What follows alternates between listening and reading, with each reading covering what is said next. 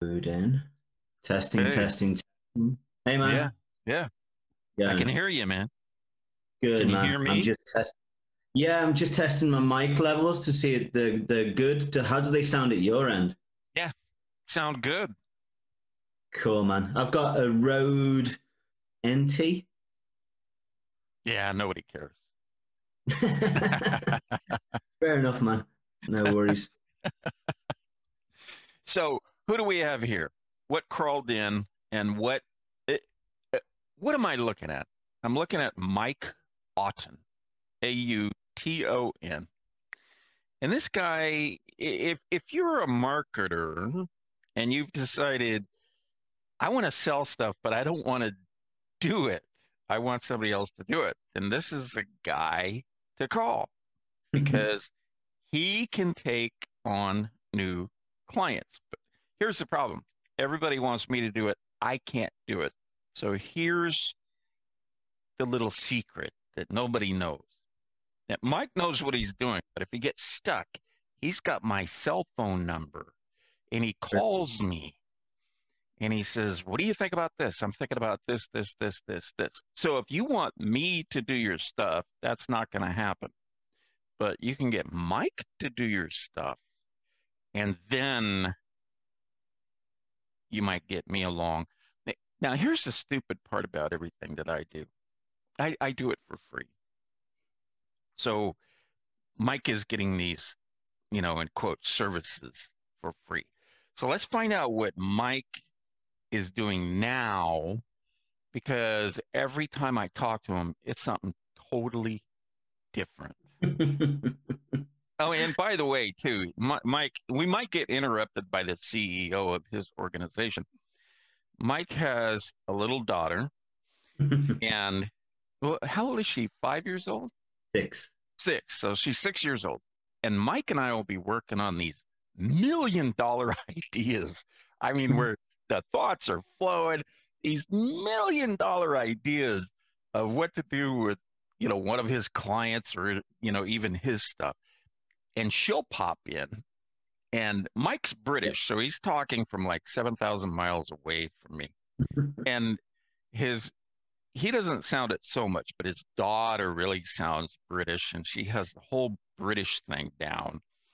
And she'll pop into the Zoom and she'll say something like, So when I might be able to return my father to me? And it's like, well, 15 minutes. And she'll say, how about 10? And it's like, no, 15. And she'll say 10. And then I'll say 16. And then she gets it, right? Yeah. She gets it. So we may be interrupted by the CEO of the organization. It's No, always, the, kid, the kids are out today. oh, they're out. Yeah. It's, man. you know, I always look forward to negotiating yeah. with a six year old. Yeah. you know so what is mike doing now and what what are some of the things that you've done in the past Oof. Well, it depends how far back you want to go. Right now, as as you know, um, my main focus for myself and for my clients is is Facebook advertising and any copywriting uh, and kind of funnel building that that comes along with that. And um, working on a few interesting projects right now.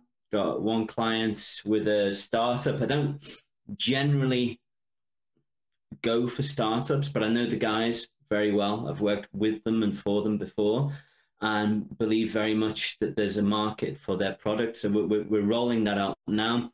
We're um, it's it's always strange time when you're launching a brand new product from brand new everything to test it out.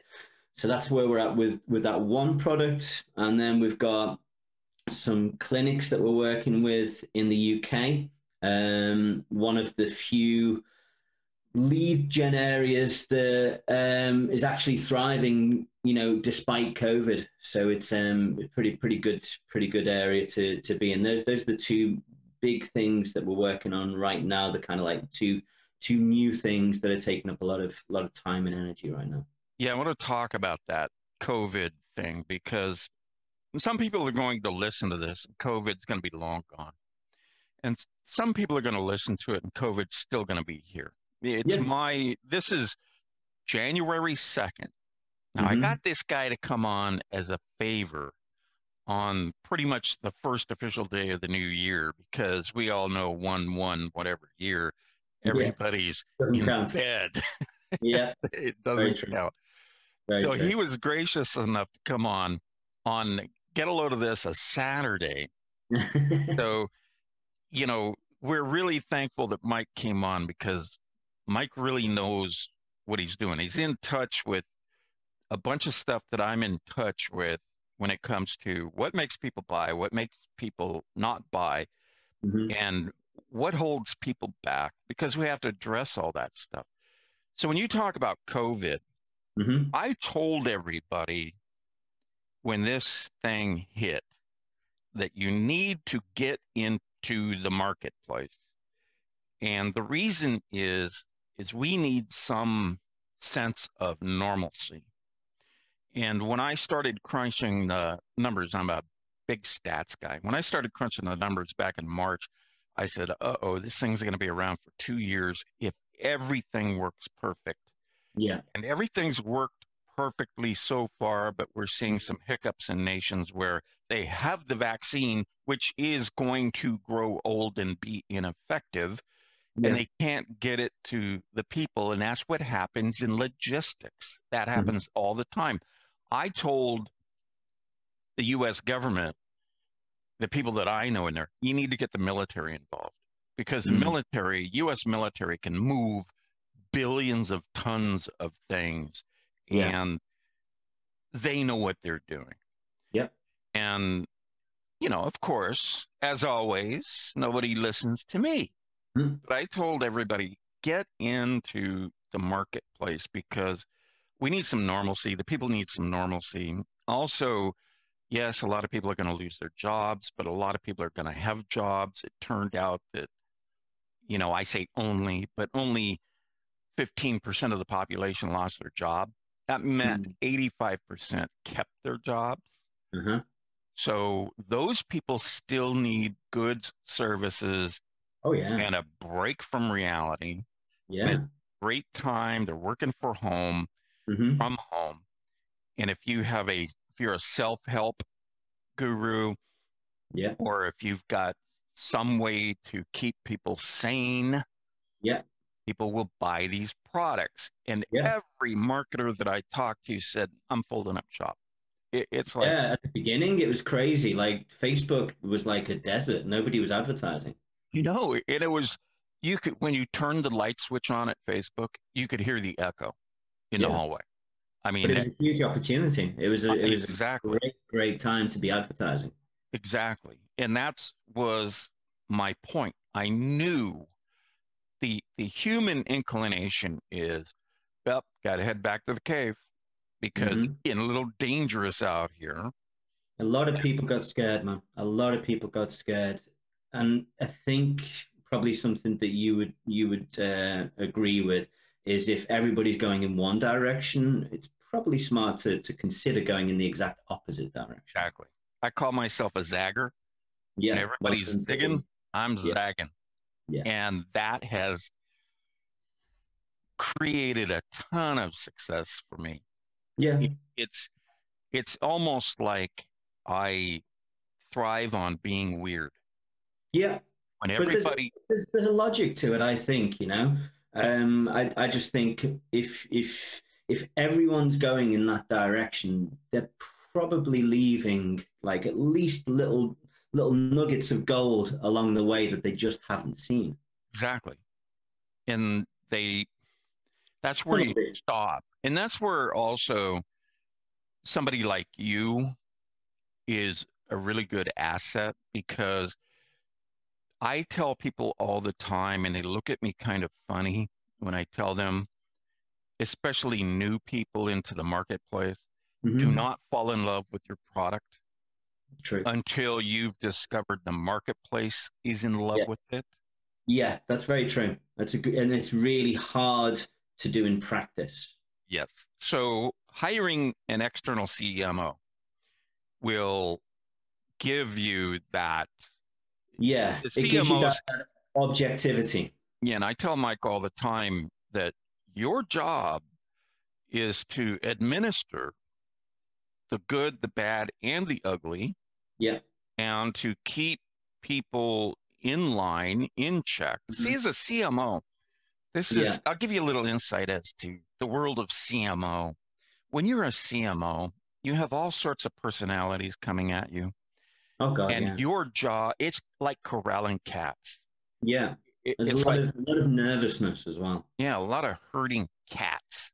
Yeah, And if you've ever tried to herd cats, you're going to get scarred and dug up Mhm. because the people have a certain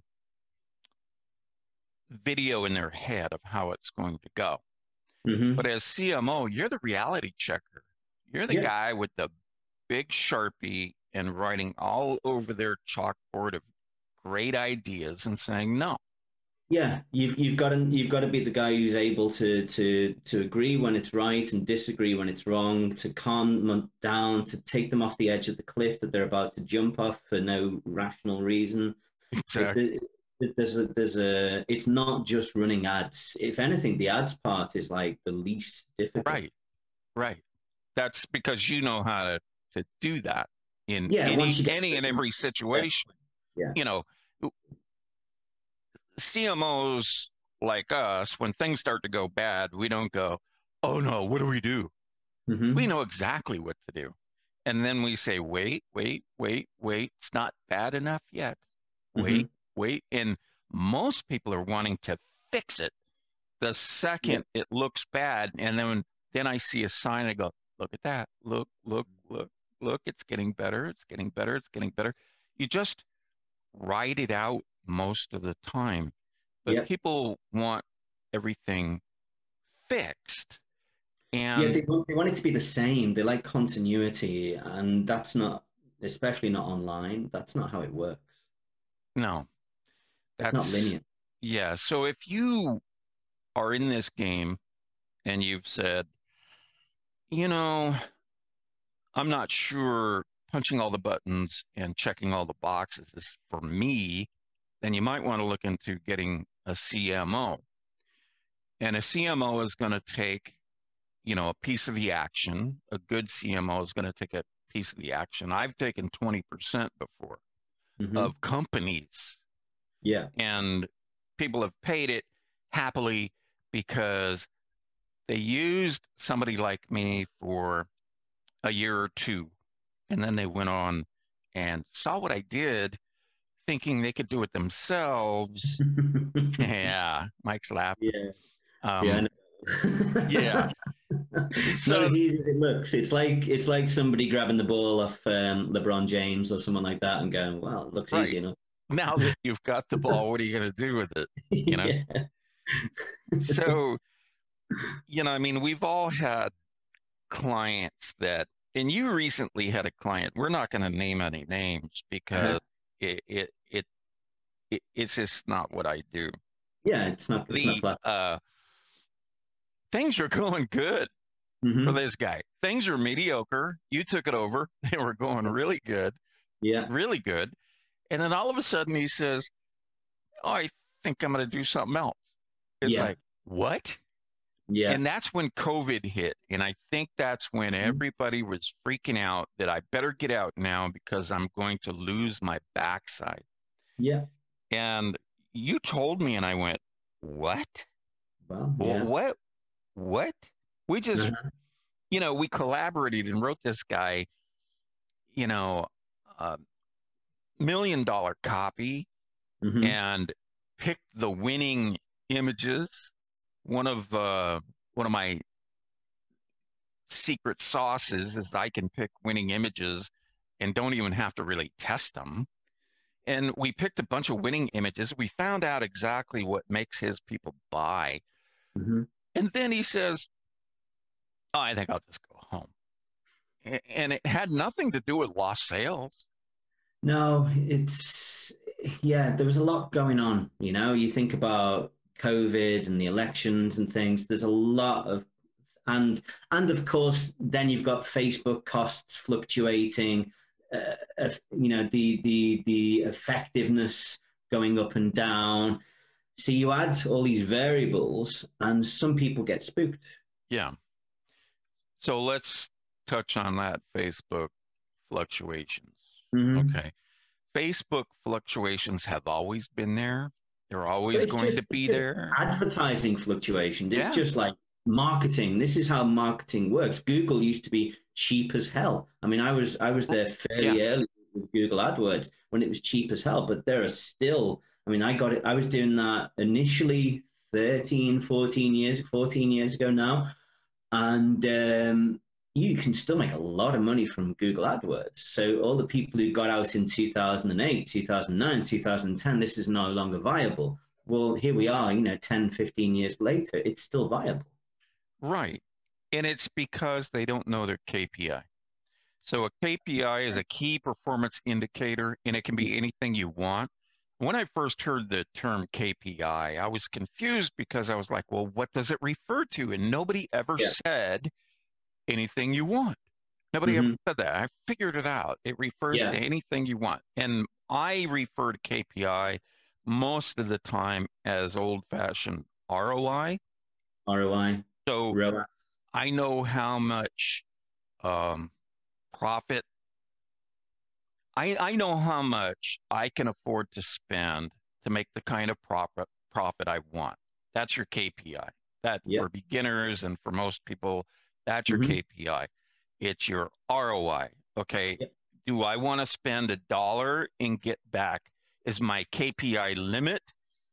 Um, I spend a dollar and I get back 10, 10x business, or is my KPI limit I put in a dollar and get back two?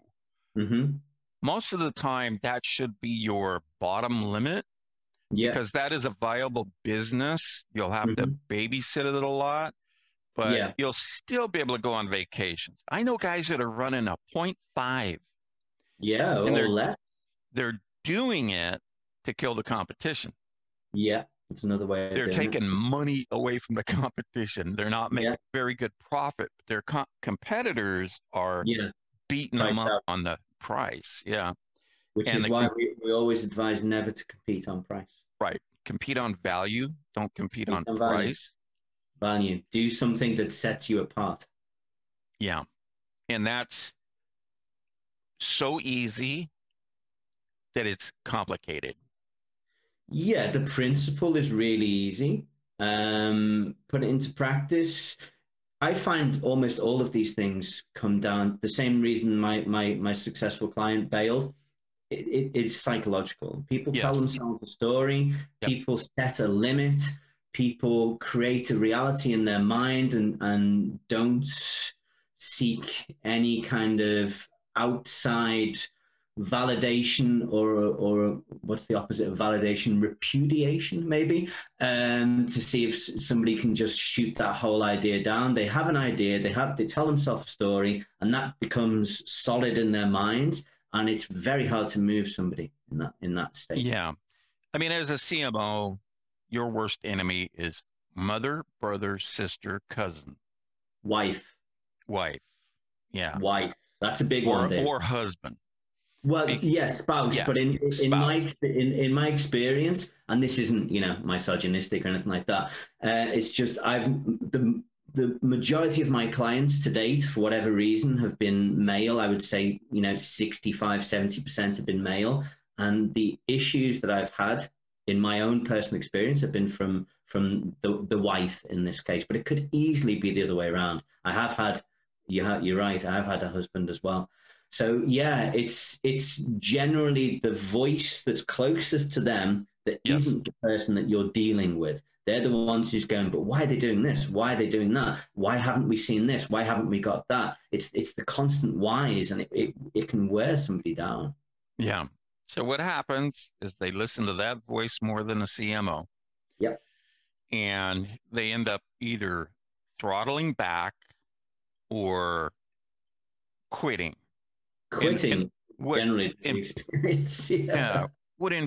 infuriates me yeah, is I'm I'm looking at the stats and I'm Yeah. going and I'm telling people, get your bank account ready. yeah. It's coming. A- And I'm I'm telling people, find as much money as you can. and Mhm. we can do this progressively, which means, you know, David, I got ten thousand dollars to my name. I'm gonna pour five grand into it. Okay, and then we're gonna take ninety percent of that profit and pump it right back into the ads. We're just gonna do ninety and ninety and ninety and ninety until this thing hits a hundred Yeah. grand a month Uh-huh. and then we're just gonna s- s- reevaluate at a hundred grand, and then we're gonna say, okay, what can we do now? And that's where I get a lot of people to go, wait a minute, wait a minute, well, I'm not gonna go any further. This is fine. I'm making 1.2 million a year. This is Yeah. fine with me. And I'm when you- saying, and I'm saying, wait a minute, we're not talking about what do we do next. We're talking about what could we do next if we had the right Mm-hmm. Yeah. mindset. yeah, So as a CMO, I mean, clearly the biggest part of the job is mindset control. very much so. Very much so. It's it's I, I find it's better as long as you're doing a good job of it, better to over communicate than under communicate because you don't you don't want the stories to begin like exactly.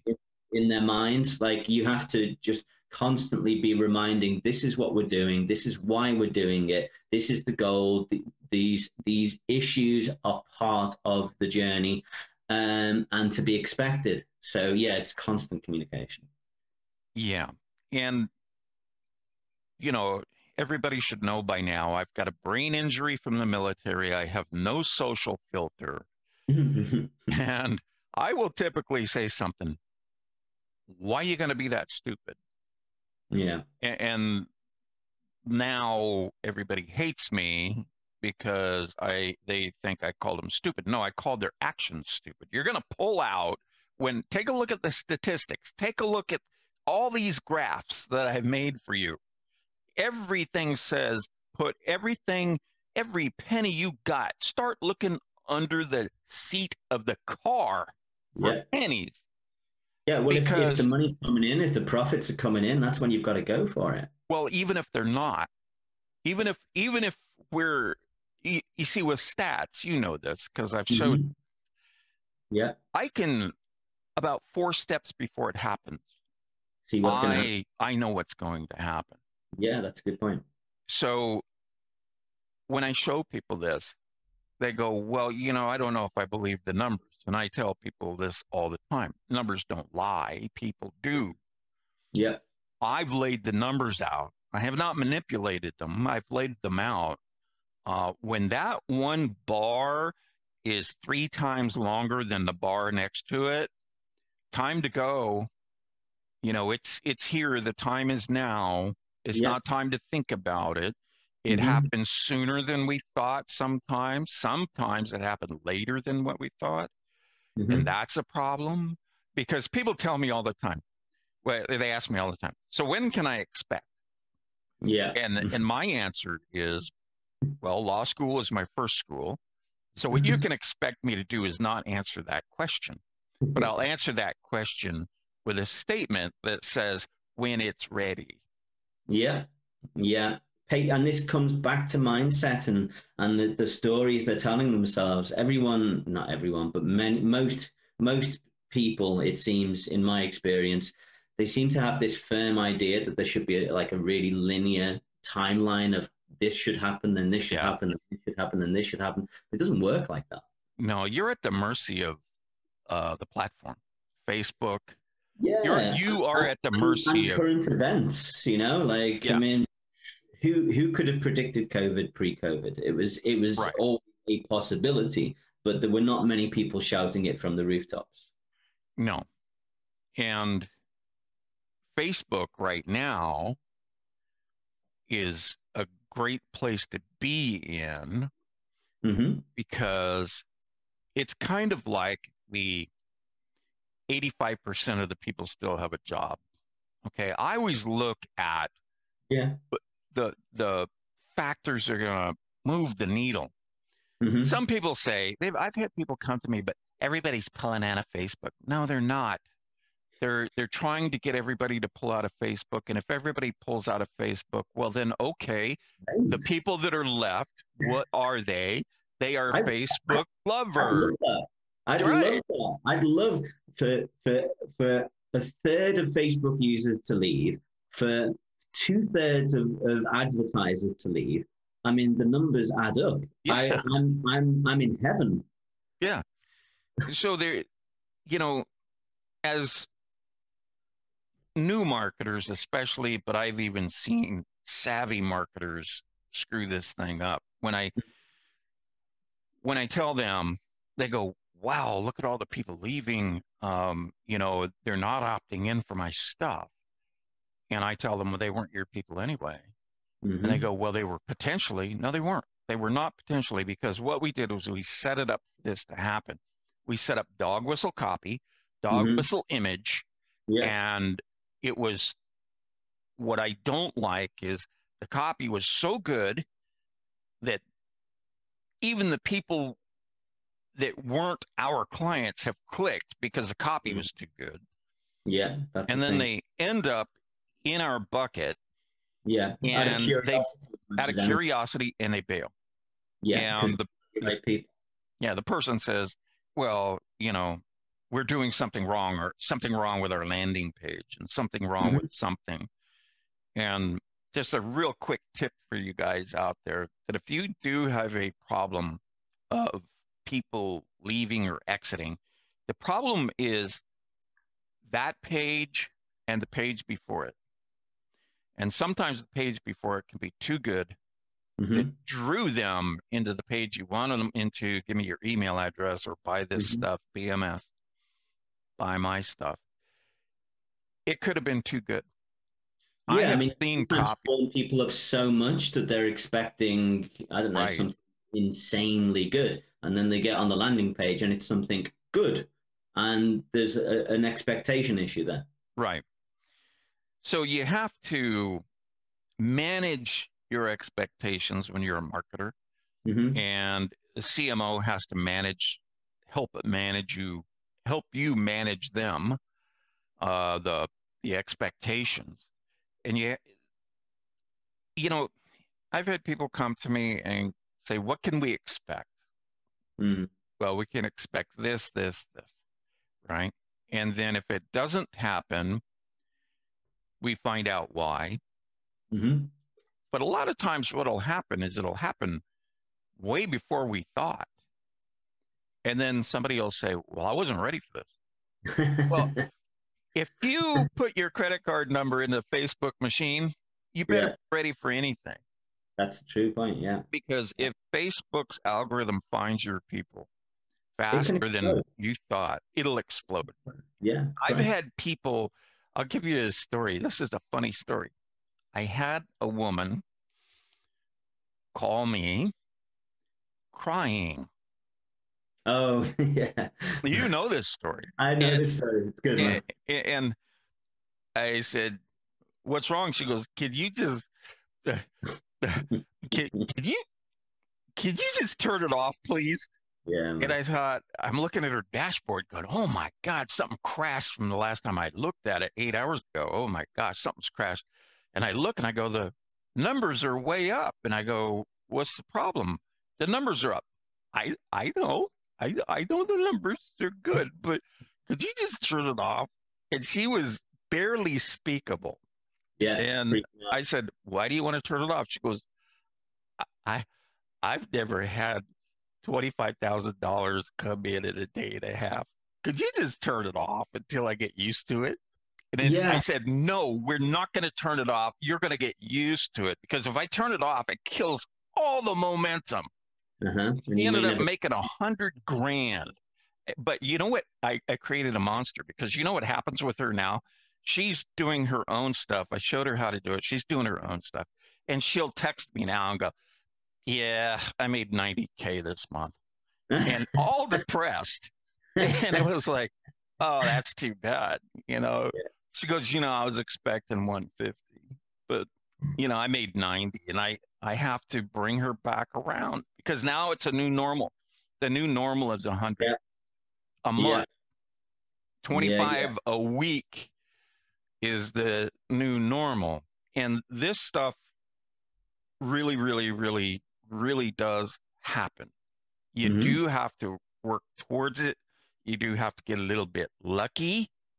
So there's a little bit of an luck. element of timing. Timing's, you know, really misunderstood. It's like you can you, you you can have everything lined up correctly, but if the timing's wrong, then it's wrong. And you can have things lined up kind of okay, but if the timing is right, that like it can just explode. Yeah. Timing. And conversely, people have come to me and said, I expect a hundred grand. And I look at them and I say, I don't see it. yeah. I, I just don't see this business as a hundred grand a month business. hmm I see it as 25. Um, Yeah. If you want a hundred grand a month business, you're going to have to come up with something else. And then I always tell everybody though, I'm not, you know, the one who knows everything. Let's test it. Always. And I've been surprised where I was wrong. hmm Most of the time I'm right. And it's but that's kind why of, we test because it's not a hundred percent deal. So we and test. that's why I tell people do not fall in love with your product before the marketplace falls in love with your product. yeah. because the marketplace, we could think it's the best thing. I've got like 19 patents and I've got like 50 other products that I thought were going to be great and they ended up just being trash. You Mm. know, so I learned a long time ago don't fall in love with your product, your idea, Yeah. or whatever it is. Yeah. What you do is you throw it out there in a test. And I know some guys who are doing this one little trick because I showed them this trick Mm. is they'll sit around. They've got a product that's on autopilot. And and this product may be bringing them 25 uh 125 $250,000 a month. You know, Mhm. it's all over the map. What they'll do, it's on autopilot. They'll sit and think of products Mhm. and they'll go, okay, what else could I sell? And they'll think of something and then they'll run an ad test to it. yeah. They will not create the product. See, this is what Yeah. everybody, I'm going to spill some insider secrets here in a second. So everybody listen up because this is not what you're taught or told. So they'll run a test to see if it's viable Yeah. and they won't even create the product. Yeah. And then when the person signs up, they might create a cheat sheet or whatever. When the person Mhm. signs up, it says, This product is still in development. However, you are number 50 in line, Yeah. and it will be a limited edition series. Yeah. And then when they get enough, they go, sometimes these guys call me and they go, Well, guess what happened? What? "Well, I put a test out there for a product. Okay. It went pretty good. Yeah. Looks like I got to make the dang product now. Oh. Oh, too bad. You know, what's your projections on it? It's going to do all right. Might do like, uh, you know, a couple mil a year. Yeah. Oh, oh, that's too bad. That's terrible. Yeah, I got to go to work now. So they they got in this autopilot mode. Now they got to go to work because they Yeah. found a demand. Now, most of the time, nine times out of ten, there's no demand at all. Yeah. And and these guys are smart enough to figure out how to make a correct ad, how to make ads with correct images and all that stuff. Uh-huh. But here's the thing that nobody wants anybody to know. Mike and I know this, and we laugh every time we see a big guru come out with something new. Mm. One of the first things that comes into our heads is, uh, wonder if it's made yet. Because right. what these guys will do, and they, all of them do it. What these guys will do is they'll go, I got this idea for a product. They'll make, some guys will make the, eh, let's say it has six, no, let's just do easy math, 10 modules, right? Yeah, and you're going to get those 10 modules fed to you over a period of 10 weeks, one a week, Yeah. okay? And that's a standard formula, six, 10. They'll make the first chapter, they'll Yeah. make the first module, right? If it sells. if it sells. Well, they'll make the first mod. I know one guy that makes the first module because he just feels like he's a liar and a cheater if he doesn't, right? Yeah, So I he'll guess. do it and he'll sell it, and then you sign out, and boom, you get the first module. Mhm. And then he's cranking away on the keyboard doing module number two. Yeah. And he's doing these things as it happens because Yeah. You know, he's yeah, he's pretty good at creating modules that have Mhm. quality. And then this is the other smart thing that he does. And I advocate this to everybody. His people say, Are we ever going to learn about XYZ? and and That's he'll write, it, he'll write it down and Yeah. he'll start doing XYZ. This is what you do. You get the greatest ideas from your clients. Yeah, and then then you're making an actual product that people really get a lot Want. of use. Yeah. Yeah, and they want. So the, one of the things you have to get used to is if you create products, non-physical products, digital products uh, Mhm. for consumption on the internet. Only about two percent of the people are going to actually use the product and follow through. Very true. Very true. I learned that early on. And it has it's it's the strangest thing when you like I don't know sell a thousand units or ten thousand units and you realize how few people have actually put it into action. You know, you can just tell from support tickets and communication with with the clients or the customers in this case. Like nobody's using it. It's every it's on everybody's like you know digital shelf for later. Mhm. yeah, Later, And it's always that- filed later. and that does not mean your product sucks. No, that it's just they can see that there's a place for that in their in their life or in their business potentially. It isn't today, but they they see it and they want it while it's while it's fresh in their mind, so they buy it, but they're Right. not going to use it. Right. So you have to, as a new marketer, you got to get used to that because, and you also have to get used to, you, you know, Mike knows this that two, because I've taught him, 2% of the people are going to love you and love your product, and 2% are going to hate you and hate your product. You Mhm. just, it's just natural. And the stuff in the middle is what we're mostly concerned about because there's a lot of people that'll buy anything Mhm. and you think, oh, great, it's a fantastic product. I just sold 500 of these things in one day.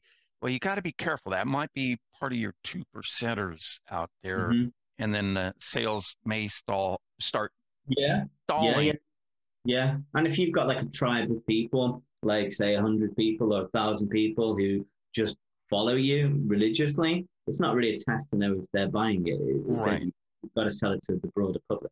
because that's a warm to hot market right there. Exactly. So the people that follow you are at a minimum warm Mhm. and they could be hot. So if you offer it to them, Mhm. then that's you have to throw that data away. Um, Yeah. You can use that data and say, okay, I know now on a warm to hot market, I'm going to make 50% sales. I, I, yeah, I think it's more valid in, in the sense of licking your finger, seeing which way the wind is blowing. If you've not been able to sell it to a warm to heart audience, then there's, there's probably no demand. That's Uh, that's so the soul crusher right there. You just yeah, but it's a quick test, right? It's, it's like uh, the people who love you said no. Okay, then it's no. so Okay. yeah, this is why you don't put your heart into everything. Yeah, it's a little it- bit like that. That wearing the like I don't know, wearing red trousers and putting them on for the first time, and your family just looks at them and goes, "No, you No. should not. You should not be wearing those trousers." Then you know, right? Yeah. And you in the safety of your own home. So, So- yeah, exactly. So the, you know that's the other thing is nobody sees your numbers but you mm-hmm. That's true. and your CMO. They see Yeah. your ads, but they mm-hmm. don't see this product is a huge failure right now. And we're Mm. trying and we're trying to turn it around. They don't see that. and we're not as important as we'd like to think we are in people's lives. It's just a thing that a guy did that they know, and then they're on to something else. Like their mind isn't isn't lingering on, oh, I wonder how that product went. It's Yeah. like they don't, they don't care. Yeah, no, they don't, they don't they don't care. So when you look at your numbers, you're doing it in the privacy of your own home. Yeah. Right. It's not broad. Uh, Facebook does not broadcast. Here are the losers of the week. Yeah. Right. They don't do that. So there's, you know, there's no disincentive other than losing a few bucks to just going out and trying it. If you test Mhm. the way I tell you to test then you're not going to lose a ton of money. You're going to put Mm-hmm. $20 per ad per day hmm and you're going to let it run for four days. So if you have four ads, that's 20 times four, that's 80 times four is 360. You're going to, Mm. you're going to potentially, in quotes, waste 30, 360 bucks. Now, there's guys out there that'll tell you you need to run that test for a month. Hmm And I laugh. That that's like, okay, if they're my competitors, I say, great, you run that test for Yeah. a month Spend that money. spend that money because you're thirty six hundred dollars. We're not going to spend um three hundred and sixty dollars. hmm So i i- it's pretty funny that you know these guys will advocate that you have to run this thing for a month when I say four days. If you Yeah. want, you can run it for seven days, and what you'll get is the good, bad, the ugly. You'll get the slow day, you'll get the Yeah. great day, you'll get the mediocre day, you'll get everything. It all happens in seven day cycles. Yeah, I, I agree. I, I mean, my experience, and, and you, you know this from, from our discussions, and I, and this has also come from insights you you've given me. Four to five days, you kind of start getting reliable data that you can, you know, begin to work with. Uh, this is from an initial test of, of running ads for the first time. Four to five days, it starts get looking right. After a week, yeah, it, it becomes really kind of reliable data. I would say. Mhm, Yeah. So, and the reason why is you're getting, you know, the great day, the not so great day. Yeah. Um, off the top of my head, Saturday is a really good day. Monday, of course, sucks. Tuesday is good. Wednesday is getting better. But it's days like that. So it sometimes if you run your campaign or your test, Yeah, for like two, three days, you pick Yeah. the wrong days. yeah. So if you're a beginner, just run seven days. It's And- smart. run $20 and run it wide open audience. Do not Mhm. niche down. The reason why is you want Facebook to find your people. And I Yeah. did I talked about this in a previous podcast where you're, you think your buyer is 18 to 34, female, and college educated, right? yeah, And that, you- that's you- very tight for initial testing. yeah, you're going to find out that uh, that's part of your avatar. Yeah, but it's Yeah. not your avatar hmm because, you know, I, I, I gave the example of the most lied about metric in Facebook is women's ages. Yeah, good point. As, so you're going to miss out on some people just because they lied. Yeah, The other thing is the platform only has 50% of the people on it at any one time. yeah, So that's why Facebook tells you, oh, this week and this month, there was an Mhm. average of. yeah. So if you think 2 billion people are on there right now, no, No, they no. float in and out because if you think about it, it's logical. The half the world's sleeping and the other Yeah. half is awake. It's just a, for practical reasons we can't all be on it at the same time. People forgot about that. They, they, they went, oh, people sleep. Oh, yeah. Half the sun. world is sleeping right now. We're talking about marketing. yeah, yeah. So the you you have to tamp down your expectations, even though you might have a great product. And it's If- about finding lots of different ways to sell the same thing. It's Yeah. to frame it in lots of different ways. Initially, you, you just kind of you just come up with lots of what we call hooks, just different ways of presenting it, maybe even to the exact same person. But what's a benefit? If you start with benefits, it's a pretty good place to start. Uh, avoiding something is another pretty good place to start. If you can come up with a list of 5, 10, 15, 25 benefits or things they avoid, and the first line in your text of your ad or the, the of the video, if you're using video, um, if you just test all those different startings, you, you you're more likely to stumble onto something that works. And it is stumbling. It's guesswork. Yeah, but it's educated guesswork. And when It you is. when it you is, but you could you could when when you've been doing it. I mean, you've been doing it far longer than myself, but when you've been doing it as long as we have, it becomes educated. But it can be done even by the you know uneducated, for want of a better word, for the novice. You can just throw a bunch of stuff at Facebook and see what works. But the problem is, is that most people create one ad with one landing page.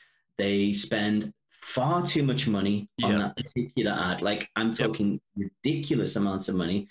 And they then proclaim, proclaim after three days, five days, two weeks, a month, maybe two months, I've seen, um, running that one ad, um, that it doesn't work. But that's Yeah. not how you. That's not how you how you're successful on Facebook, No. or, or or pretty much anywhere really. No. So basically, what this podcast started because Sarah Spencer, who we know, hmm said, David, you got to do a podcast. You've got Yeah. background in radio. You, you could talk for four hours straight. And she was right.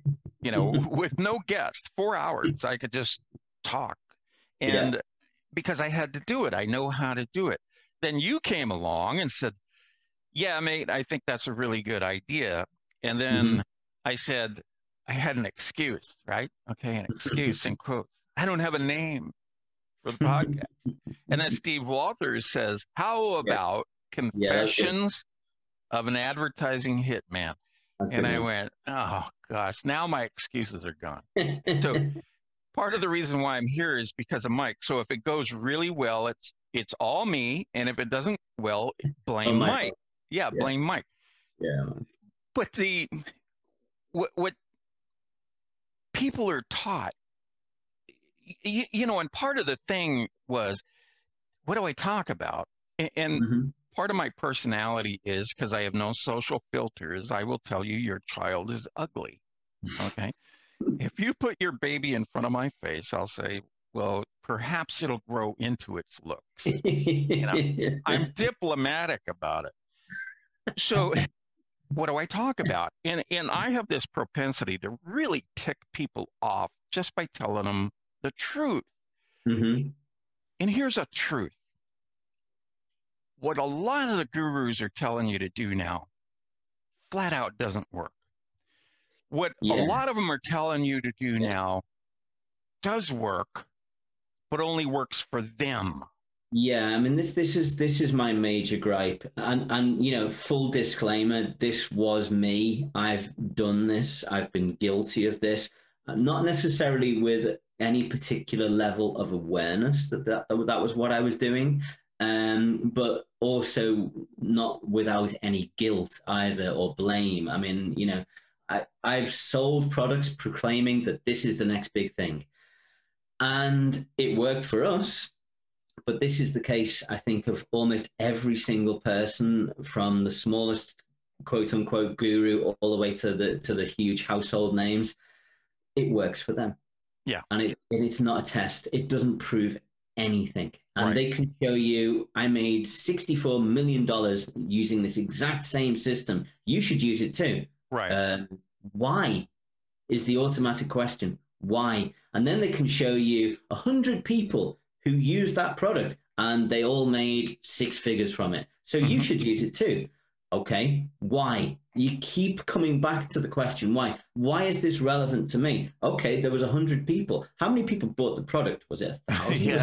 Was it was 10,000? Was it 100,000? Because Yeah. the law of probability means if it was 100,000 people who bought the product, there are 100 people that were successful with it. hmm So it, it proves nothing. Right. So now I'm an advocate of buying as many programs as you can afford.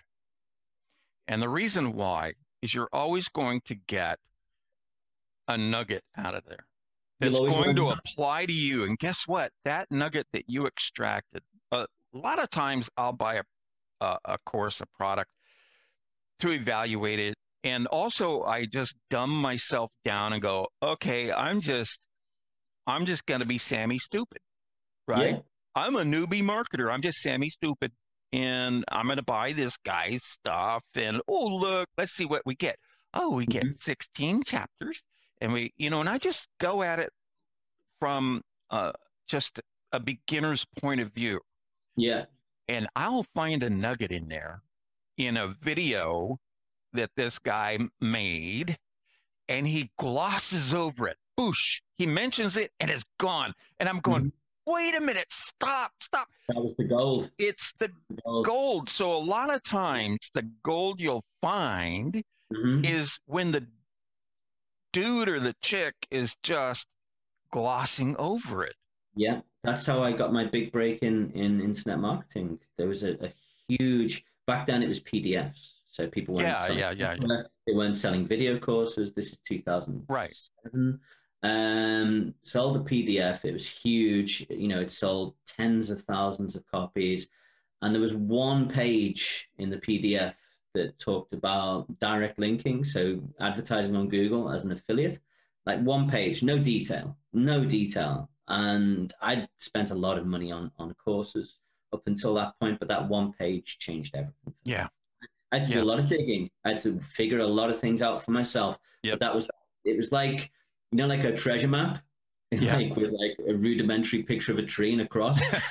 it was like now you have to figure out where this map like belongs to because we're not we're not telling you where where this Right. location. There's no context.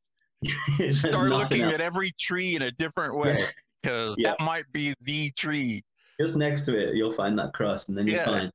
Um, but, but that was that was the treasure map. That was the treasure map that that opened everything up for me. And you're right. You're absolutely right. But you know, I think the problem is is that most people are expecting to buy this thing and it, and it fixes all Yeah. their problems.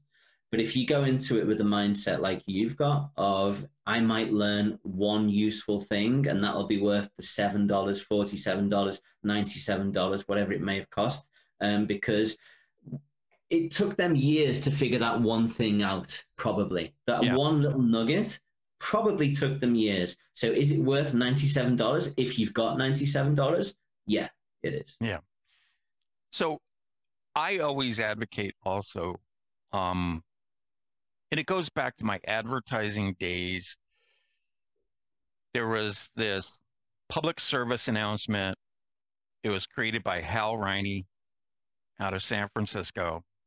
I think it was Larry and Dave crash uh, the uh, the crash dummies, and these were, you know, animated crash dummies. There were people in suits, and they would get in the car just like they did at the government, and they run the car into a brick wall, and Oh, see how how damaged the dummies were. Right.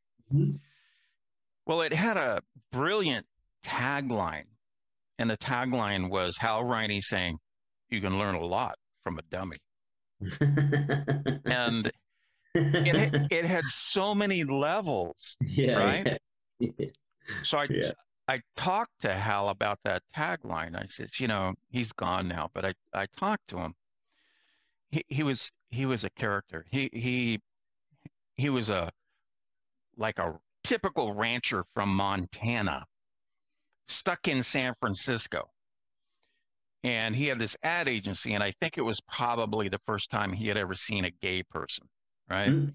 Uh, and but he liked San Francisco. In his office, in quotes, was uh, down on the bottom floor at the bar, Okay. and it he Hmm. came up with all his great stuff, drinking straight whiskey at the bar, Yeah. like true Montanan would, or Yeah, yeah. Wyoming. I forget where he was from, but um, he said it took him 16 weeks to come up Hmm. with that tagline. Now it's so obvious right Yeah. now. It, you're going to learn a lot from a dummy, right? Yeah. Well, I do the same thing. I learn a lot from so-called dummies, from people who say, "Oh, I don't know what I'm doing." Great, I want to hear your story because Yeah. you don't know what you're doing, and you are always going to find the gold in the in the in the dummy in the room. Mm-hmm. You know, when I go to speaking engagements or to conferences or whatever, I am usually the guy in the corner watching everybody because Mhm. I'm watching for social, how how because I have no social, nothing. It got wiped away in that um, accident in the you know incident in the army. Yeah. I have no. I don't know how people are supposed to act in public, so I sit in the corner, and this one guy, and I always hide my name badge, always. And this one guy came up, and he says, "Who are you?" I said, "My name is David." And uh, he says, Are you? And uh, I said, Yeah. He goes, Oh my God, it's you. And I said, Well, yes, of course it's me. I know it's me. And he goes, What are you doing sitting in the corner? I said, I'm watching people. And he wanted to know more about that. I said, Watch the interaction. Mm-hmm. You know, you can see who is trying to become alpha in the room, and you can see who's trying to gravitate to whomever. And then another woman came up and said, You know, who are you? And I told her my first name. And then she says, Oh my God, that's what you look like. Because nobody, see, Mike mm-hmm. right now can't see me. We're on a Zoom call. Nobody knows what I look like. Hardly anybody knows what I look like. There's, there's probably only two dozen people in the world that know what I look like. And I like it that way because I don't want people just, you know, unless they've seen me speak, they don't really know what I look like. I like to be autonomous. Uh, I like to be invisible because I want to see people's behavior so I can use it in marketing. So when you, I go to a lot of these conferences, you know, because I want to find out what is everybody doing out there you know so i'll go to a conference that's maybe 1200 bucks a day and i'll go and i'll learn something but i learn most of the good stuff from the people who are attending the conferences Interesting. not the person on stage because i expect the person on stage i already know what they're going to give me because i already know about them i know almost mm. everybody in the business i know what's going to happen but i i always question the people you know, in the audience. And I have gotten far better results if I hide my name badge. Mm. If I have my name badge out, people are on, you know, or they want, you know, me to solve their million dollar question for free. Yeah. you know. So it's it's kind of like I got a couple of clients that are full blown rock stars. Mm-hmm. And they live in this little town. One of them lives in this little town. I says, What do you, you don't live in LA? Nope. What do you live in this little town for? And he, he told me, he says, Did you know I can walk down the streets of town and people will say, Hey, how are you? And they'll wave, but they won't come and stick a camera in my face. Yeah, yeah. Cause It's always the same people. Yeah. So he yeah. says, I'm able to go to the grocery store. Yeah. I'm able to, he goes, I go to Starbucks. Yeah. And nobody knows who I am. And I don't have to wear my incognito uniform of baseball cap and all that stuff. you know, yeah. so he loves the small town. So that's how yeah. I am. He's able to live a normal life. I'm mm-hmm. able to discover what people are doing uh, in marketing.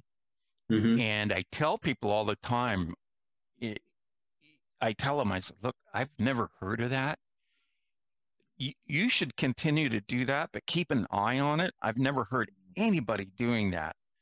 And I think it's a great idea. Just keep your eye on it. It, I mean, you're in uncharted territory. And this one person, I forget what they, I'll remember after this, but I forgot what they were doing. But it really was the oh wow you know you're you're doing it that way mm-hmm. okay mm-hmm. And they thought they were doing it the way the guru wanted well they got it mixed up but i still think it was a fantastic way to attack the problem which is yeah. you know the major problem always is how do we get people to give us money and then we help people and that goes into this other thing which is if your primary goal is not to help people, then you're not going to make any money. You have to yeah. help people. and Well, then they'll yeah, I gladly would give you money. you might make money, but you won't be happy. Well, you won't make what I call money. You know, Yeah. my, my version of money um, scares most people. Yeah, You know, fair point. My my version of money, i I got a saying: I'm not going to get out of bed unless you throw a thousand dollars at me. Mhm. You know, if you're not going to throw a thousand dollars at me, I'm not going to get out of bed. I'm not going to answer Yeah. the phone. Yeah. So my version of money is different than a lot of people's version of money, and and money for me is a million a month. Yeah. Okay, so if you aren't making a million a month, y- and you're not close to it, then you're not probably not reaching your maximum potential. Mhm. A- and that goes into all this mindset stuff.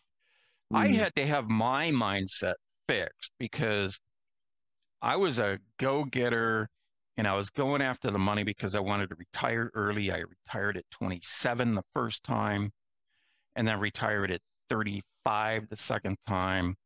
And then I got back into the game and my I started developing money fears right after the wife died.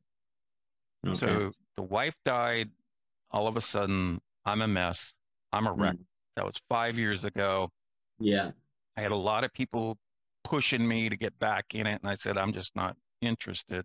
Yeah. and and then um, this guy, his name is Bill Barron. He's not in the industry anymore. He retired, but he said, "I can fix your money problems in about 20 seconds."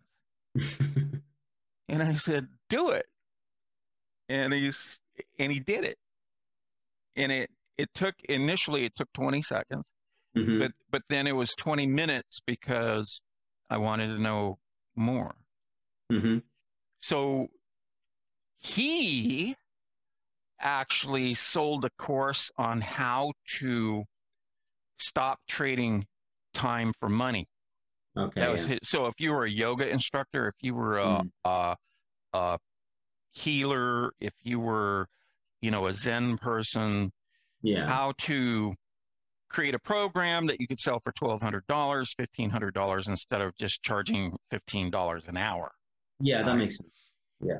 But he had this little thing of, oh, I can, I can stop your money block. hmm And so I went to him for that. Yeah. And he also, I also learned something else that I told somebody in the industry, I'm going to go to a, a Bill Barron event. And they said, Oh, you are in for a treat. And I said, What do you mean? Oh, this dude, his events just crush it. And I Mm. was like, What do you mean? I'm not going to tell you anything. You're just going to go and you're going to discover a lot about yourself. okay. So I went, and this dude is absolutely crushes live events. It's too bad he's not doing them anymore because Mm. they are flat out worth the money Mhm. just to watch how an event is supposed to go. yeah. A- And the person who told me they actually do pretty good events. And I said, Well, you do good events. And they said, We learned from Bill. Okay. I was like, oh, all right. Yeah. So, you know, Bill Barron helped me with my uh, money.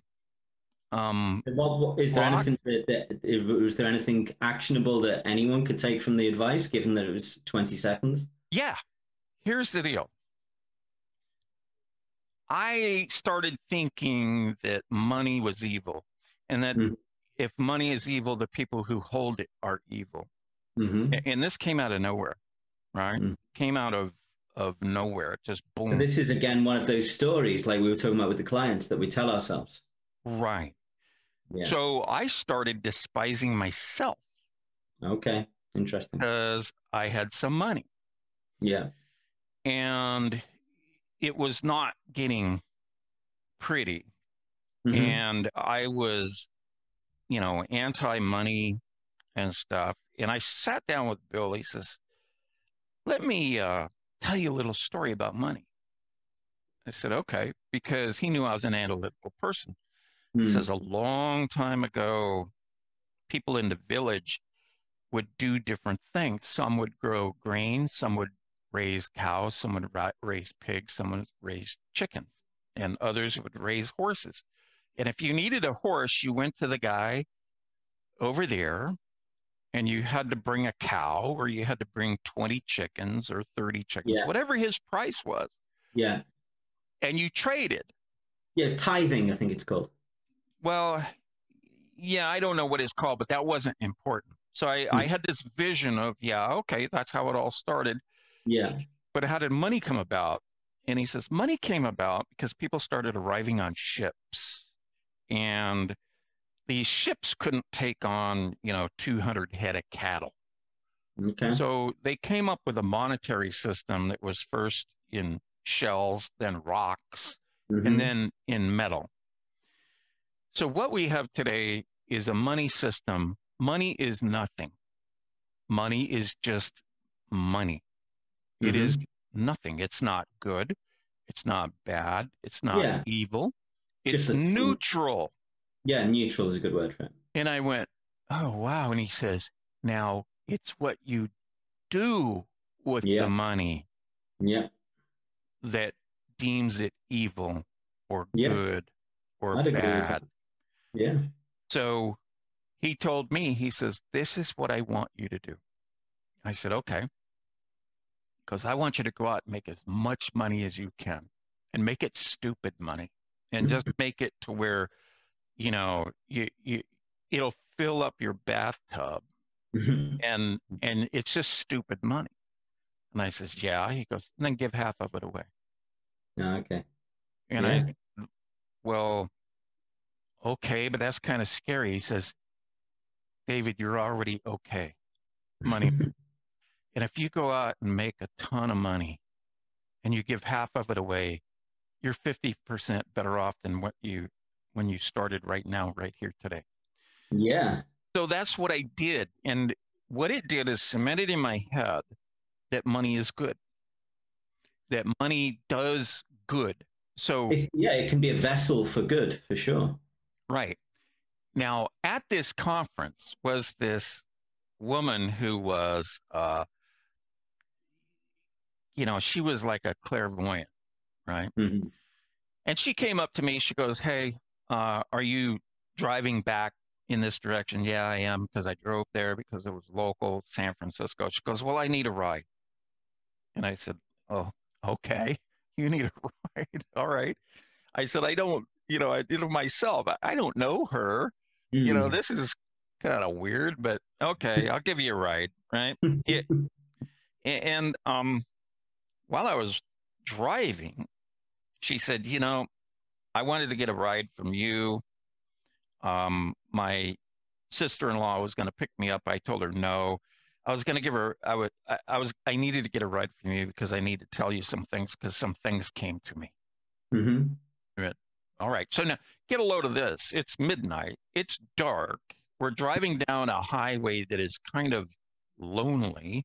And she's telling me some things came to me.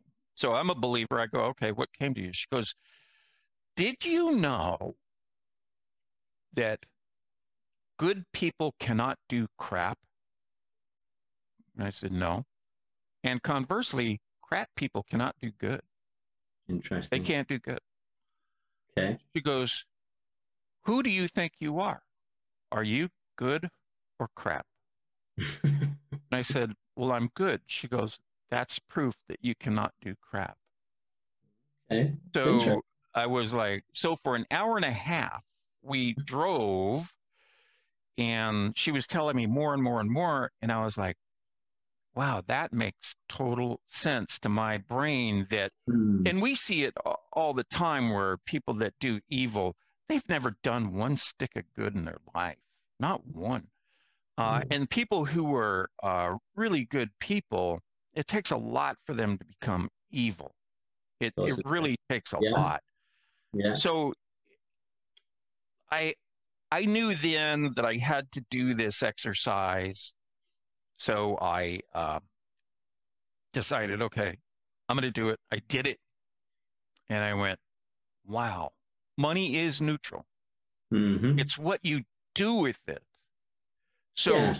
if if you have a block that says I'm afraid of money, then you don't know have to figure out why you're afraid. It may be the same reason I had, which is if I have money, money is evil. If I have money, I'm evil, Hmm. and stuff like that. yeah. So what you can do is you can say, hey, if you're at heart a good person, there's no way you're going to be evil when you get a ton of money. When you make a million dollars a month, if you're a good Yeah. person, Yeah, my experience having made a reasonably large amount of money and having been around people with vast amounts of money is you just become more you. yes. And in my case, I know this, it can be bad, Well, yeah, I mean, if, And if the- but not the- evil. You know, no, no, but it exposes the the the edges of your personality. right. and that's, that's where the that's where the the craziness is that's where the the good is that's where the bad is it's like it's all at the far extremes and it exposes that because you're suddenly free to behave in a way where there are far less uh, restrictions it's like Right. you want to say something Yeah, not many people are going to argue with the rich guy or the rich woman right, right. But more people are going to be sycophants and just agree with it. Right, exactly. So I So learned a long time ago from the police who told me, David, you cannot have this much fun and stay out of jail. It's just impossible. You're having way too much fun out here. Well, I just mm-hmm. got released from the army and I, you know, I had a bunch of people trying to kill me and I'm in an area now where nobody is trying to kill me. I'm having a lot of fun, right? and and I'm the guy everybody's pointing to. Look at that guy; he's having a lot of fun. And I decided, yeah, okay, I'm going to quit drinking. Mhm. And I saw the cop who told me that in a supermarket.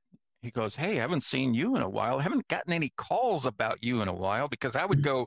To the dance club, dance with every woman, and the guy would say, "That's my girl," and I would say, "I'm just dancing, man."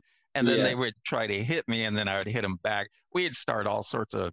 I, I've got some funny stories about about unloading three-story bars, and it's hilarious. One day I'll tell this story. It's just hilarious. The uh, just chaos ensued in. I can give you the location: Palm Desert, California, Mhm. and chaos ensued, and there was probably 40, 50 cops of all flavors at this club. Oh, And I was the one that I didn't start it. The bartender, the bartender started it. I finished it. The next thing you know, there's this big gang fight. There's this, and I walk out through the kitchen, and I am met by a police dog who's about ready to take my face off, and a, and the cop looks at me. and I go, "They went out the front." And that cop started running with that dog. I walked to my car, drove away, and watched in the rearview mirror this thing just come come streaming out into the streets. And I was like, "Oh wow, glad to get out of there." But I learned that my problem, in quotes, is is drinking. So I quit drinking. I met this this this cop. We're back to the supermarket. We're back to the cop. Mhm. He goes, haven't had any calls about you lately. And I says, Mhm. no. He goes, why is that? I said, I, you, you told me what to do. He goes, what did I tell you? He said, quit drinking. Mhm. I, he goes, what'd you do? I said, I quit drinking. And he starts Yeah. laughing. I go, what are you laughing at? He goes, nobody listens to me. And I said, me neither. But he goes, you know, I'm glad. So I've, I've quit drinking. I haven't, uh, I quit drinking like 47, 48 years ago, 48 years ago. wow. So, so part of what my fear was, was if I get a bunch of liquid money, and other, that's what I used to call drinking, liquid money. Okay. Okay, I got some liquid money. Let's go Yeah. out party.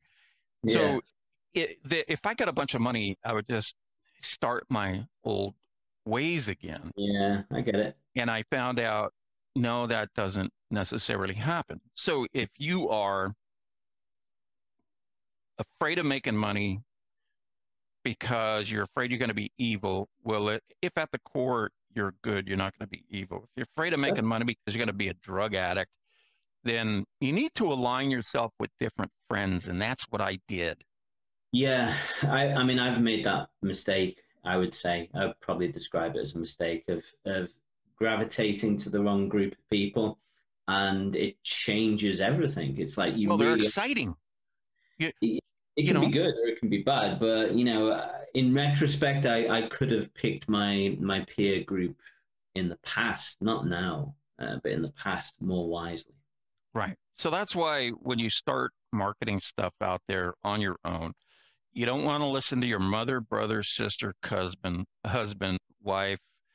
You, you don't want to. Uh, if you're an entrepreneur, you, you can only listen to entrepreneurs.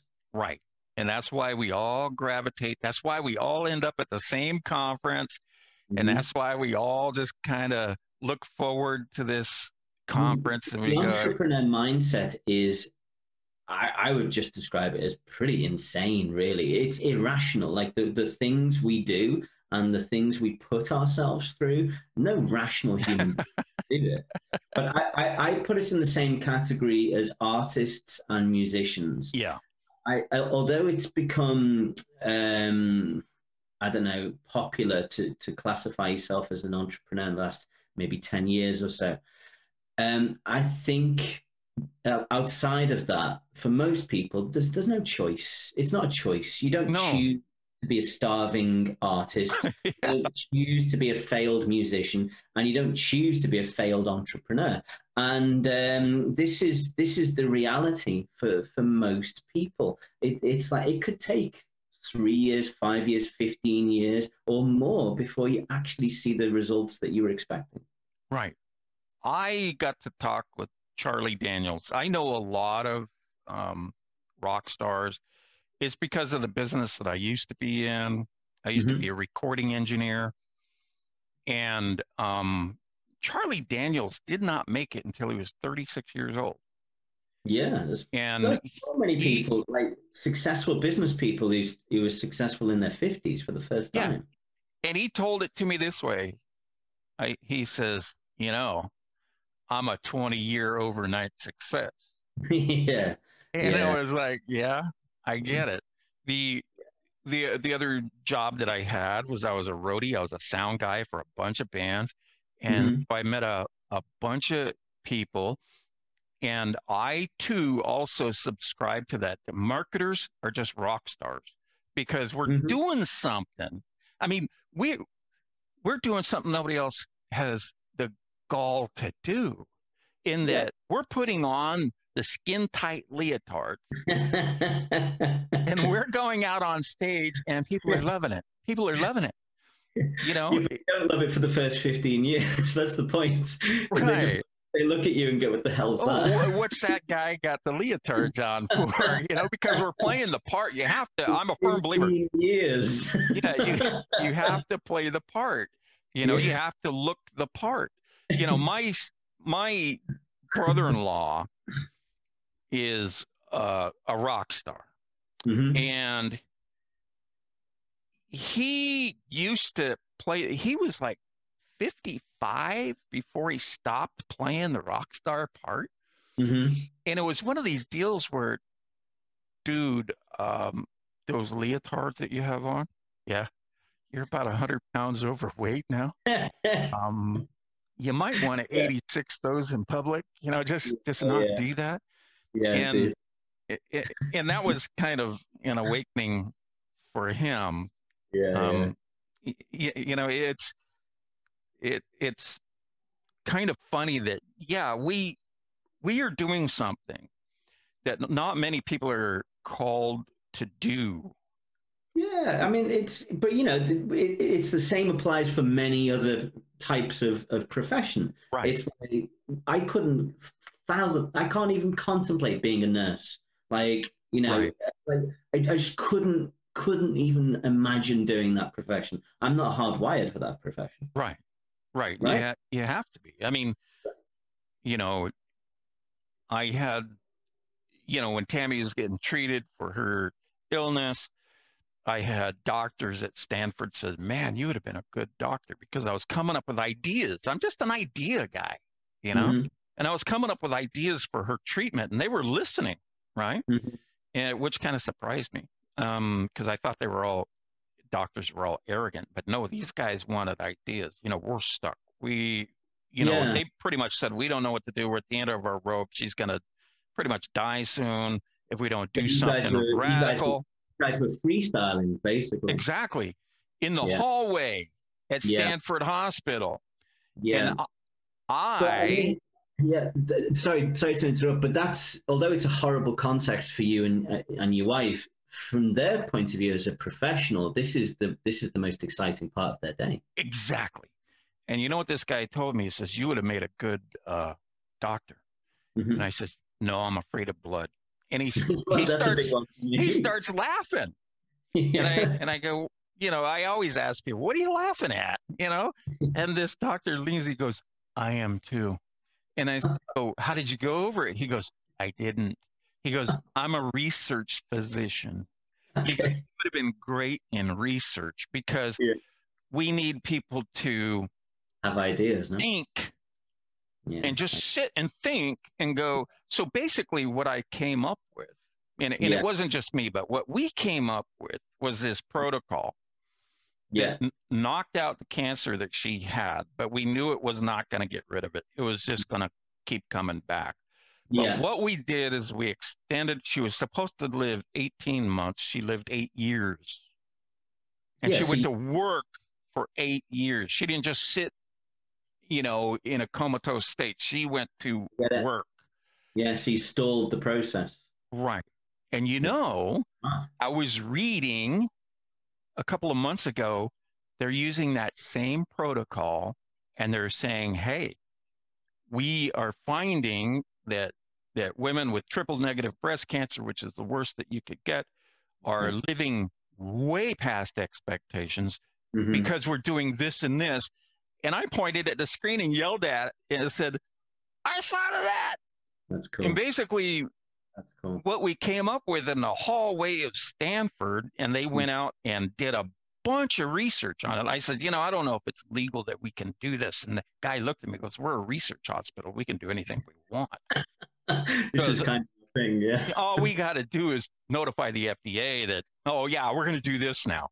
Yeah. And I, I went, okay. So basically, they went out and did a bunch of research, found out through Tammy. Tammy was patient zero.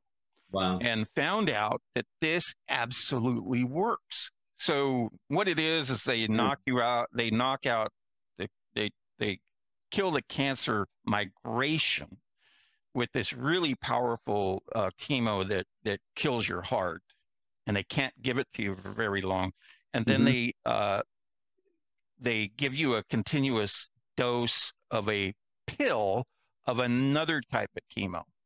So Okay. they made this chemo from liquid form to pill form, and that you take every day.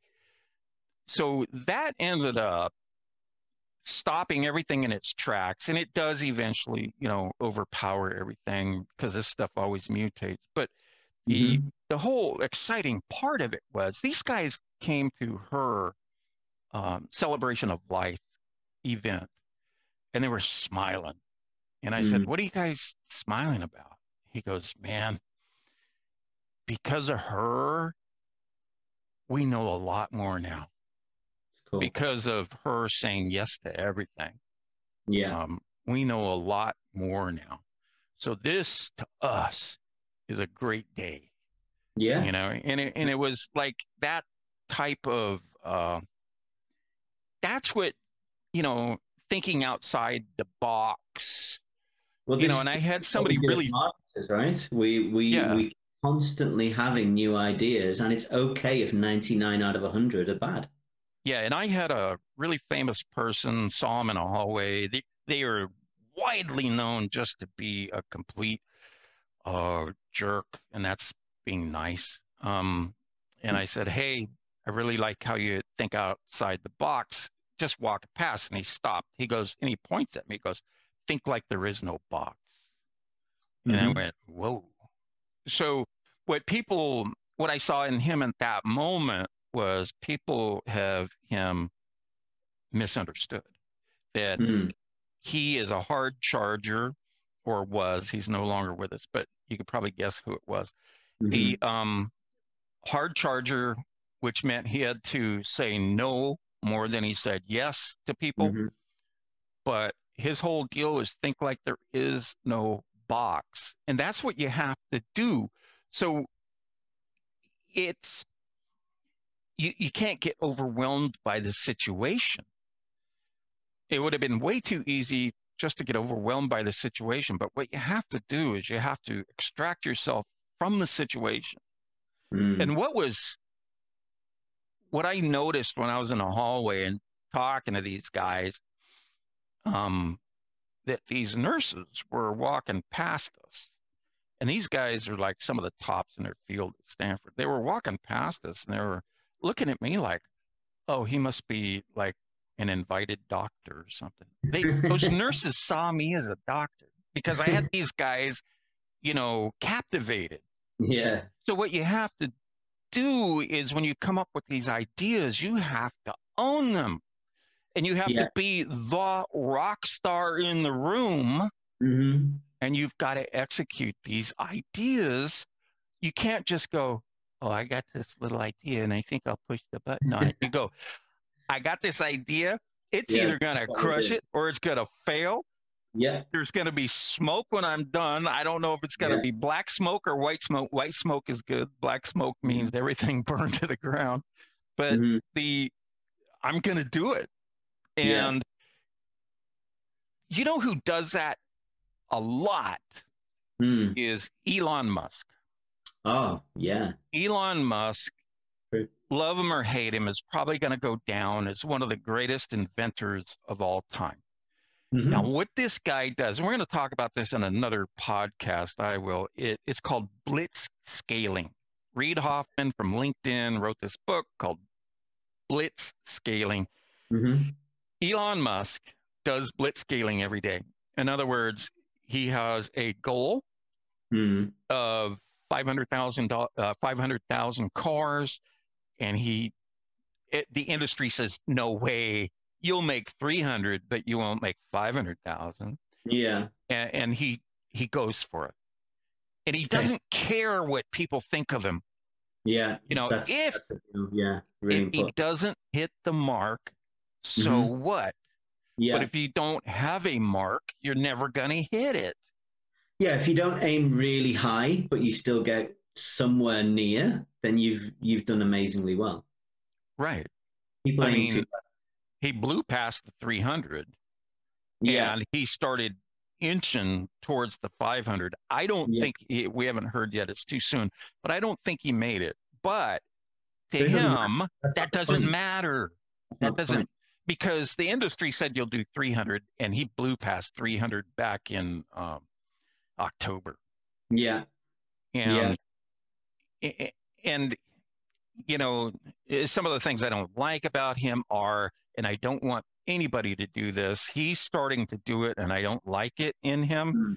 is he's starting to blame external forces okay i could have hit the 500000 uh, mark if you know alameda yeah. county wouldn't have shut my factory down no this happened to everybody elon it didn't happen to you only yeah yeah so don't blame external forces and and and don't really blame. Yeah, you know, I'm, I'm, a huge advocate of, of taking full responsibility. Yeah, but don't blame yourself either, because in future podcasts, people are going to learn what med- what motivates people and what stops people in their tracks mm-hmm. based on research. They're also going to learn that goals don't work. Okay. But dreams do.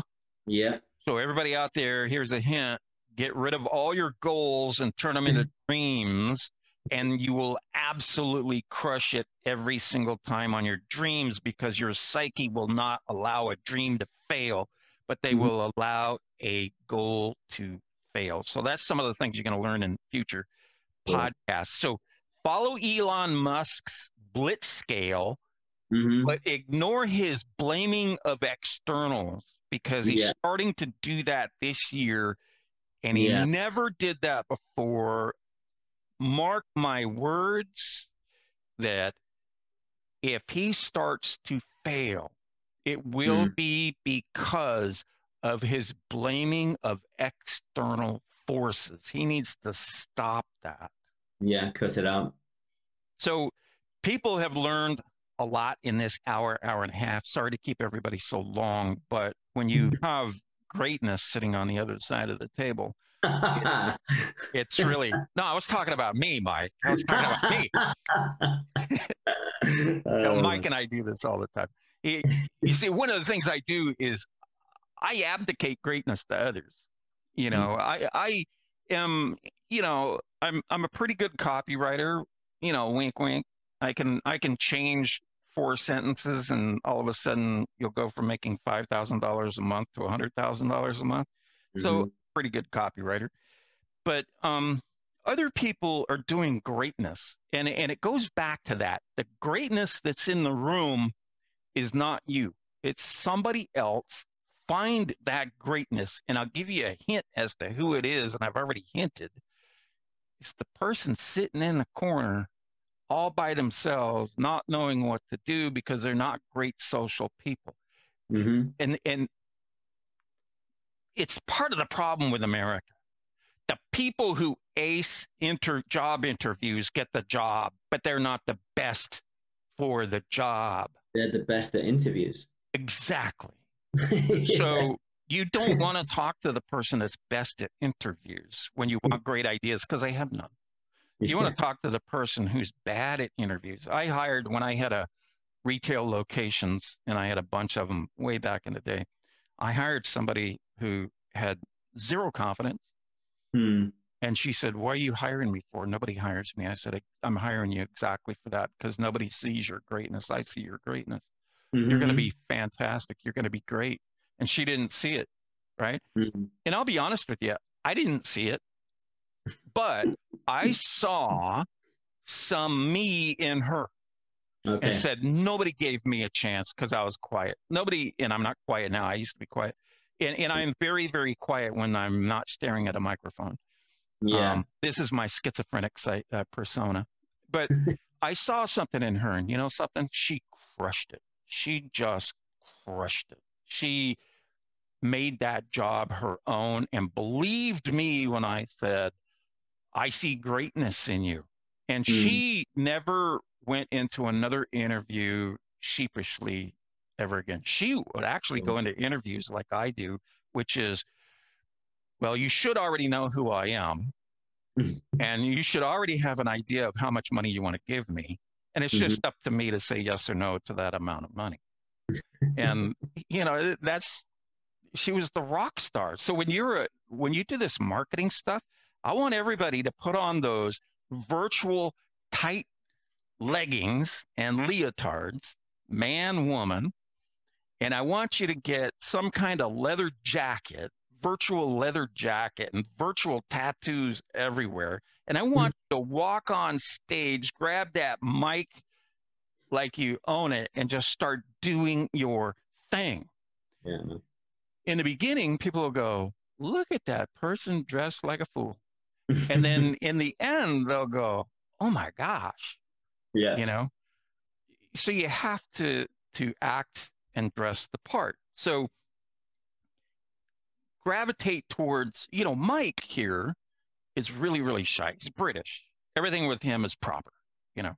I said mike you know this is what we should do. And he would tell me no david um, you know actually we should not do that and I was like, Mike, you're just way too conservative. And he, and he says, well, I'm British, David, I'm British, you know? but, but later I find out Mike knows like 87 languages, you know, mm. I mean, it's ridiculous. He's lived all over the world. And to talk to him one time, you would not see that.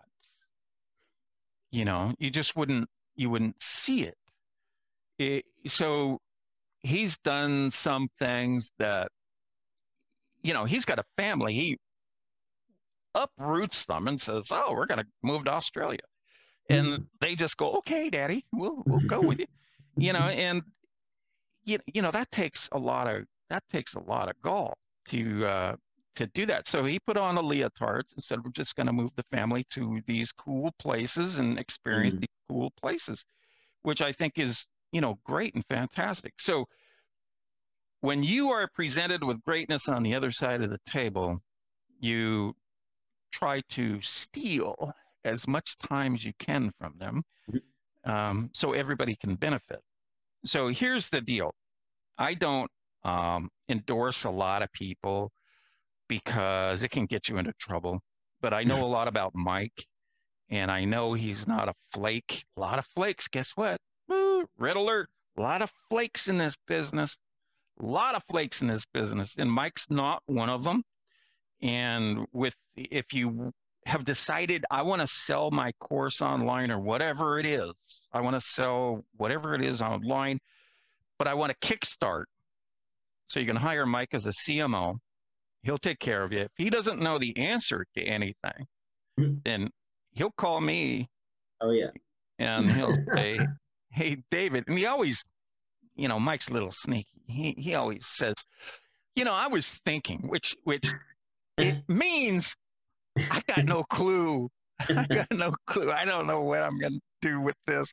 And then we'll just start brainstorming, you know. And the, you know, the great part about that is, you know, in a roundabout way, you get me through him, and there's only mm-hmm. one, two, three, four CMOs in the world that I do that for. You know, so I'm teaching Mike my system of stats.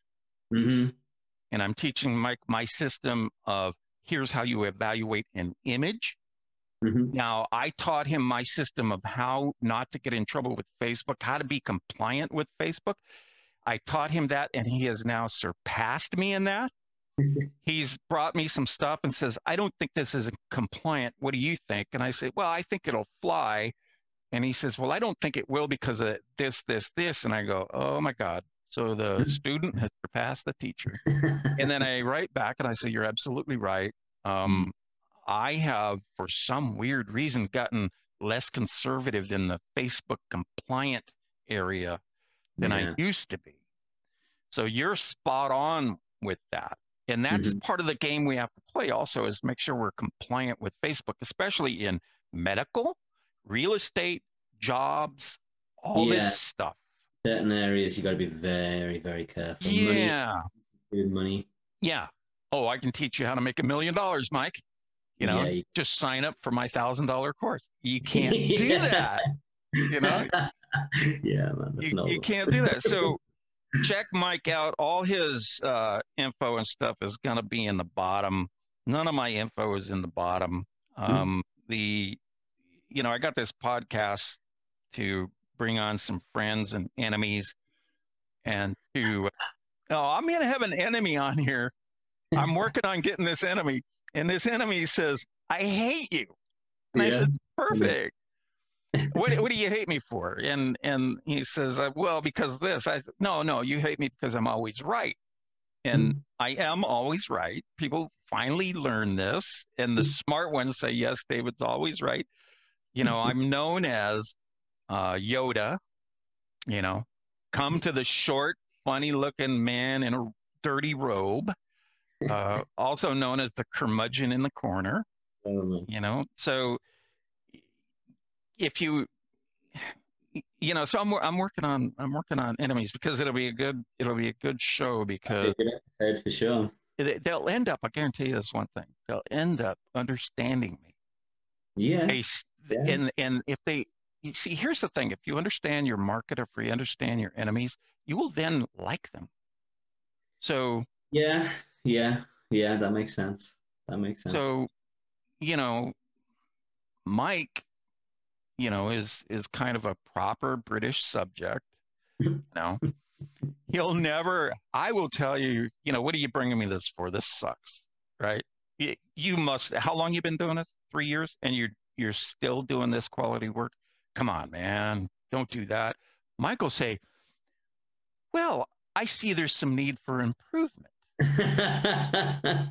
you know, and and it's just kind of yeah, funny. And I we've got our yin and yang thing going on, right? Yeah, I told Mike, oh come on, tell me, you know, like it is, and he'll give me another polished version of politeness.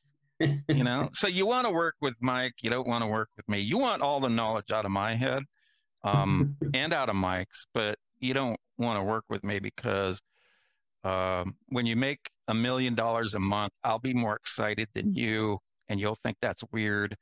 Um, because my commission, they, they, people say you didn't make the million. Why are you so excited? Well, because you made the 1000000 mm-hmm. This is hard to do. So if you've decided I want to make money on the internet, and I'm not guaranteeing you'll make a million million, but I want to make money on the internet, but I want to kickstart, you know, contact Mike. He'll get you up and running.